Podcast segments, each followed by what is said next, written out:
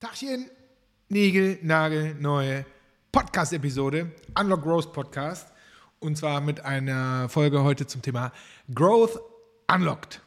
Falls ihr euch erinnert, Growth Unlocked sind immer die Folgen, ist unser Format, wo wir ein bestimmtes Prinzip im Growth Hacking ähm, wirklich mal so versuchen, im Detail auseinanderzunehmen und nicht wie sonst immer mit äh, echten Beispielen irgendwie aus unseren Projekten und so, können wir in dem Fall auch wieder machen, aber wo wir auch bewusst mal sagen, so die ganz großen aller Facebook, Spotify, äh, was weiß ich, was es da alles so gibt, ähm, wie haben die diese Prinzipien ähm, eigentlich angewendet? Und das analysieren wir einmal im Detail. Was ist das überhaupt? Wie geht das überhaupt? Und versuchen euch natürlich äh, ganz konkret zu helfen, weil ihr wisst ja, dieser Transfer von etwas, von einem Prinzip oder das äh, etwas, was für die andere Firma XY super funktioniert hat. Die Schwierigkeit ist, wie kriege ich das jetzt auf mein Unternehmen, auf mein Problem, was ich hier gerade habe, äh, wie kriege ich das dahin transferiert? Und das äh, probieren wir in dieser Episode. Und ich würde sagen, äh, los geht's. Es geht heute um das Prinzip, bestimmt schon mal gehört, wenn du diesen Podcast fleißig und regelmäßig und auch schon immer hörst. Äh, es geht um das Prinzip Aha-Moment. Der Aha-Moment. Was ist der Aha-Moment? Denk einmal kurz drüber nach. Hm, was könnte es sein? Aha-Moment. Ja, der Aha-Moment ist aus User-Sicht der Moment, wo ein User das erste Mal in der Customer Journey, das kann schon beim ersten Touchpoint anfangen, ne? oder beim zweiten oder beim dritten oder im Produkt, wie auch immer, ähm, wo der das erste Mal für sich sagt, so für sich feststellt, aha, das ist also äh, der Mehrwert von diesem Produkt. Das ist das, wofür dieses Produkt da ist. Das ist das, wofür ich mich angemeldet habe. Ah, genau bei diesem Problem helfen die mir und zwar auf diese Art und Weise. Krass. So, das erste Mal in der Customer Journey, wenn die das spüren. Das ist der berühmte Aha-Moment. Ich gebe euch direkt mal ein Beispiel, bevor ich erkläre, warum das so wichtig ist. Der liebe Herr Zuckerberg von Facebook, Meta, Instagram und Co. Ähm, ein schlaues Kerlchen. Ein bisschen komisch, aber ein schlaues Kerlchen. Ähm, der hat sehr, sehr früh bei Facebook, wir können uns kaum daran erinnern, äh, auf Datenbasis rausgefunden, dass damals, als wir uns alle bei Facebook registriert haben, fragt mich nicht, wann das war, müsste so zwei 2006, 2007 war ich bei Twitter, vielleicht so 2008, oder so. Oder früher? Ich weiß nicht. Ewig her. Also, der hat auf Datenbasis rausgefunden, dass nach der Registrierung die Leute, achso, ich kann ja hier in unserem Prozess auch äh, ranzoomen, für die, die hier YouTube gucken. Wartet kurz, ich habe das ja natürlich hier in unserem Prozess, ist das ja eine Übung mit dem Aha-Moment. Da zeige ich euch einmal, wie die funktioniert. Also hier sind so ein paar Beispiele. Wunderbar. Der hat auf Datenbasis, dritter Versuch, ähm, dass die User, die innerhalb von den ersten zehn Tagen nach der Registrierung mehr als sieben Freunde gesammelt hatten, dass die viel aktiver auf dieser Plattform waren. Können wir uns nicht vorstellen. Sieben Freunde in Facebook ist ja lächerlich. Ja, aber damals, Early Days von Facebook, da war das halt nicht lächerlich. Und diese zehn Tage, der hat halt gemessen, nach zehn Tagen, die, die mehr als sieben Freunde haben, sind halt aktiver. Die kommen häufiger wieder. Die machen mehrere Logins. Die machen vielleicht ein Login am Tag, zwei Login am Tag, drei Login am Tag, die kommen wieder. Vielleicht posten die sogar was. Das hat er auf Datenbasis rausgefunden. Klingt heute ziemlich logisch, wenn wir uns aber einmal überlegen, warum ist denn das so? Warum war das so? Ja, bei so einem Newsfeed, das war ja damals ganz neu, ne? also das Feature, dass es irgendwelche News von irgendwelchen Leuten gibt, ähm, ähm, ähm, denen, denen ich irgendwie folge oder die Freunde von mir sind, das, das war eine neue Funktionalität. Wenn ich keine Freunde habe, ist ohnehin scheiße, äh, Klammer zu, ja, aber das ist auf Facebook besonders blöd, weil dann wird dieser Newsfeed ja nicht gefüllt. Das heißt, wenn ich keine Freunde habe, die mir den Newsfeed voll machen, dann ist der Feed langweilig. Das heißt, es entsteht kein Fear of Missing Out, so dass ich kein, gar keinen Grund habe, mich wieder einzuloggen. Ihr kennt das von Instagram und Co. Ich gehe mal gucken, was da so Neues passiert ist. Wenn ich weiß, dass da nichts ist, dann ist das FOMO-Ding morgen weg, dann mache ich das morgen nicht mehr. Und das war der Grund, hat man nachher herausgefunden. Aber der hat das erstmal auf Datenbasis, ähm, hat er das an den Start gebracht. So, jetzt wisst ihr, wie das ist mit dieser Datenbasis. Wenn die dann mal da ist, steht man vor dem großen Problem, was mache ich denn jetzt mit dieser Erkenntnis? Das heißt, der hat für sein Ziel, für seine, äh, für seine Customer Journey, hat jetzt nicht gesagt, die sollen jetzt alle direkt ihr Profil äh, ihr Profilfoto hochladen oder dies oder das ausfüllen oder die Kreditkarte oder so hinterlegen, sondern er hat erstmal in die Aktivierung der Plattform ähm, investiert, dass er gesagt hat, wir müssen alles tun, damit die Leute so schnell es geht nach der Registrierung, ja, so schnell es geht mehr als sieben Freunde haben. Jetzt denkt mal drüber nach, 100 Jahre her, was kann man denn da so alles machen?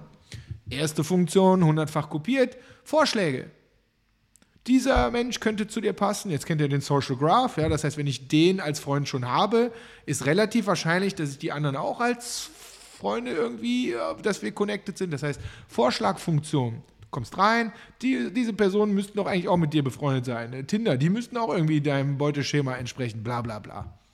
Vorschlagsfunktion. Zweite Funktion, äh, glaube ich, äh, darf man heute nicht mehr, aber äh, Gmail-Adressbuch importieren. Zwei richtig fette, krasse Features, die komplett auf diesen Aha-Moment einziehen, dass der User so schnell es geht, diesen Aha-Moment, ah, dafür ist die Plattform da. Ich kriege permanent neue Informationen von den Leuten, denen ich folge und werde dadurch süchtig so ein bisschen und komme immer wieder, die komplett darauf einzahlt.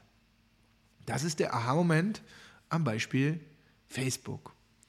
Warum, bevor ich noch ein paar andere Beispiele mache, ähm, Warum ist dieser Aha-Moment so wichtig? Warum? Weil die meisten, und übrigens, das ist jetzt eine B2C-App, Facebook, ja. Das gleiche gilt auch für B2B, das gleiche gilt für Dienstleistungen, das gleiche gilt für Beratung, das gleiche gilt für B2C, B2B, das gleiche gilt für Apps, das gilt äh, für E-Commerce, finde ich mir so ein bisschen schwieriger, weil wir haben uns daran gewöhnt, wie so ein E-Commerce funktionieren muss. Ja, aber selbst da, wenn du eine geile User Experience hast, auf dem Weg zum etwas kaufen, weil es besonders einfach ist oder besonders convenient ist, das findest du schon gut. Das ist ein Aha-Moment. Und warum ist das so wichtig? Erstens, die meisten Unternehmen kämpfen ja damit, überhaupt einen Unterschied zu machen. Ne? Also, wo ist denn eigentlich mein Unterschied zu den anderen? Außer, dass ich teurer bin, sorry, außer dass ich teurer bin oder dass ich billiger bin oder dass ich besser bin oder sonst irgendwas. Also wo kann ich wirklich einen Unterschied machen? Und dann sage ich, der Aha-Moment ist die Möglichkeit, einen Unterschied zu machen. Das heißt, wenn du rausgefunden hast, ne, warum, warum kommen die Leute zu dir? Warum haben sie bei dir gekauft und nicht bei jemand anderes? Warum haben sie bei jemand anders gekauft? Warum nicht? Weil dann hatte der wahrscheinlich einen besseren, früheren Aha-Moment als du. Ja, das heißt, Punkt 1, es hilft viel klarer, den Unterschied zu machen. Punkt 1. Punkt 2, es zeigt, im besten Fall, zeigt der Aha-Moment die Transformation. Man spricht ja immer so, ich bewege einen Kunden von Zustand, bevor er mit mir Kontakt hatte, bevor er mein Produkt nutzte, bevor er mein Produkt gekauft hat und ich bewege ihn von A nach B. Indem er diesen Aha-Moment erlebt oder indem ich ihm den maximal früh zeige, helfe ich also zeige ich ihm die Transformation. Ich rede nicht von meinen Features, ich rede nicht, wie cool ich bin, ich rede nicht, wie cool du bist oder so, sondern ich zeige dir bewusst den Mehrwert. Ich bringe dich von A nach da, äh, von A nach B. Und das kann man mit dem Aha-Moment machen. Das heißt, auch da komme ich gleich nochmal zu, wenn wir in die Umsetzung gehen. Der Aha-Moment kann schon vorne im Marketing funktionieren. Der muss nicht erst spät im Produkt ähm, ähm passieren. Nummer drei, warum ist das so wichtig? Dem, die meisten kennen, oder nee, das stimmt nicht, aber viele von euch kennen den Aha-Moment. Ihr zeigt den aber dann viel zu spät. Das heißt, die Leute müsst ihr erstmal über irgendeine Kampagne gewinnen, dann dürfen die sich im besten Fall bei euch sogar noch kostenlos irgendwie eintragen, dann müssen die ihr Formular ausfüllen und dann müssen sie noch dies machen und das machen und das machen. Und dann beginnt endlich das Produkt. Und dann müssen wir noch 14 Tage warten, bis irgendwas passiert ist. Und dann kommt nach 25 Tagen das erste Mal so, ah, dafür ist dieses Ding eigentlich da. Das heißt, der Aha-Moment ist ja oft da, ihr baut ja nicht alle nur Mist, ja, aber es dauert viel zu lange, bis ihr den Kunden, bis, die Kunden bis dahin gebracht habt. Und da ist der Trick. Das, diesen Aha-Moment A zu finden, werde ich noch ein paar Mal sagen, Und wenn man ihn gefunden hat, dann zu überlegen, wie kann ich den möglichst weit oben, also möglichst früh in der Customer Journey platzieren. Entweder direkt wirklich als Produkt oder aber vielleicht mit dem Video, habe ich gleich noch ein paar schöne Beispiele, oder äh, mit, mit irgendwelchen kleinen Quickies, ja, mit kleinen Pro Bono-Themen, äh, die man da oben irgendwie anbieten kann. Also bringt den Aha-Moment so früh es geht in der Customer Journey nach vorne. Damit die Leute maximal früh verstehen, wofür ihr eigentlich da seid und dass die das wirklich erleben, dass die das wirklich spüren und nicht erst, nicht erst zu spät.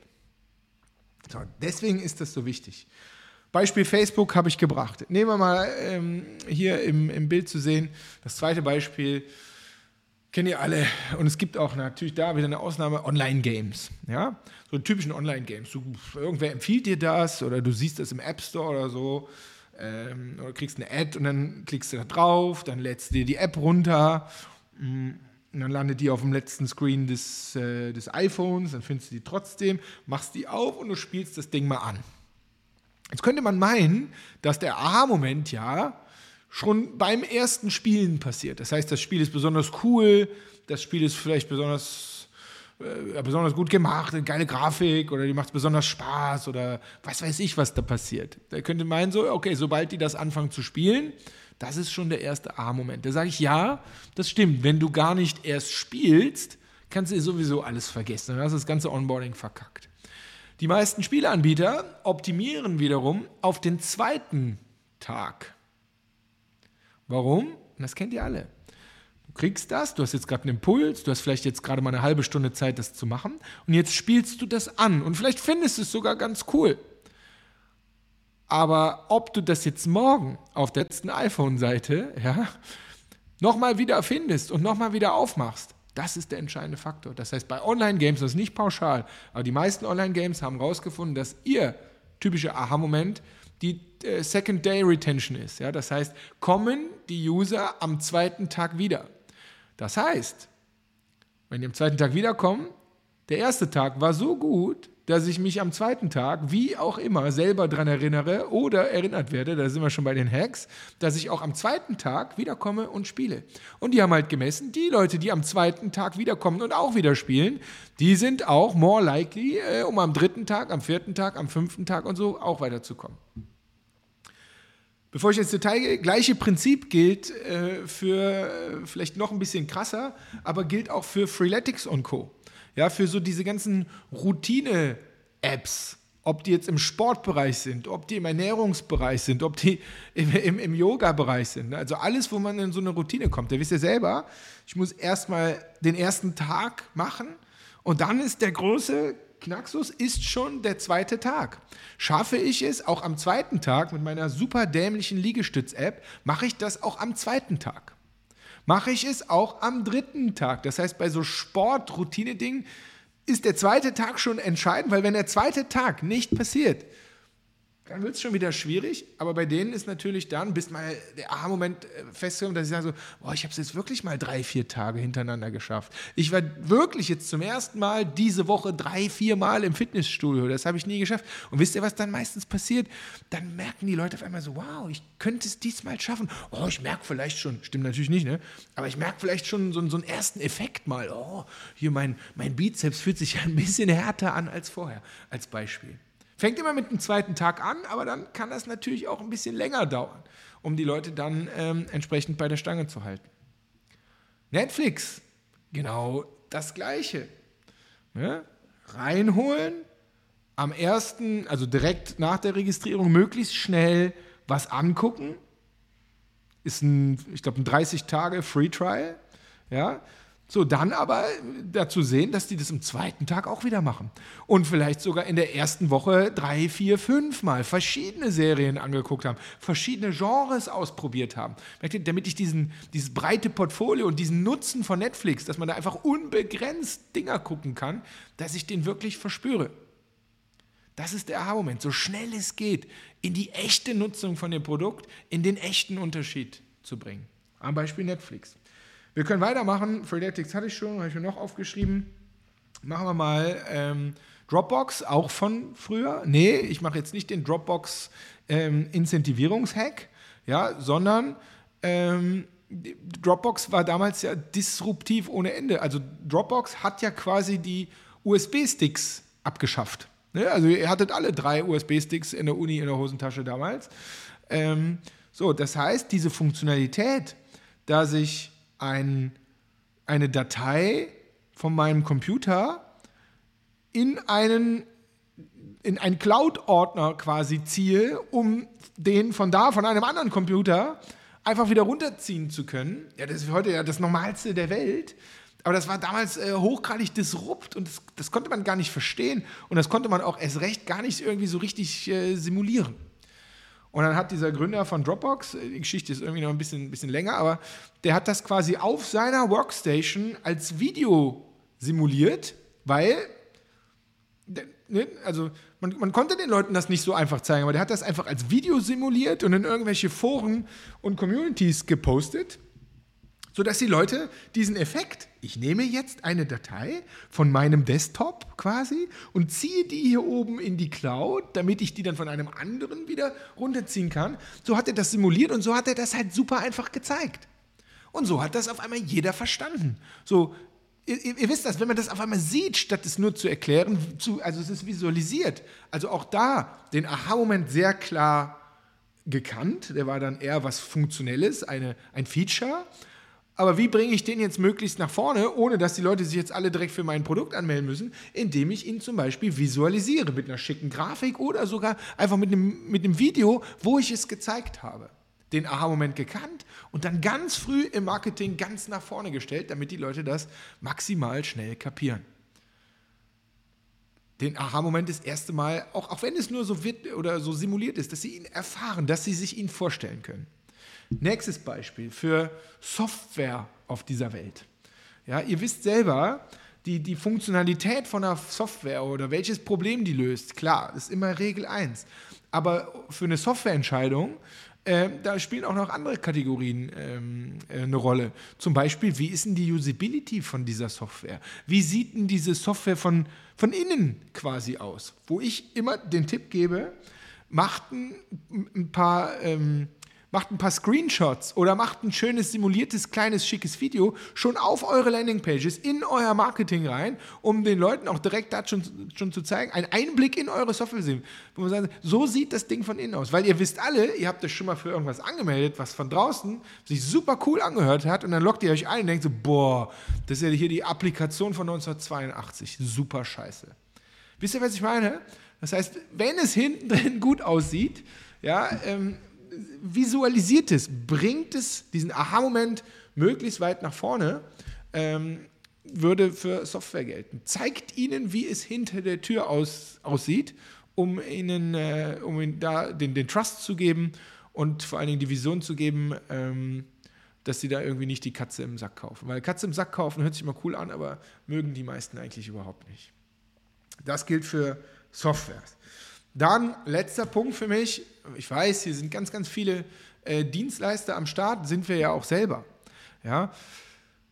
Unser Aha-Moment, so haben wir herausgefunden durch viele Kundenfeedbacks und, und unfassbar viele Sessions, ist, dass die Leute das erste Mal mit uns selber irgendwie wirklich in Kontakt kommen.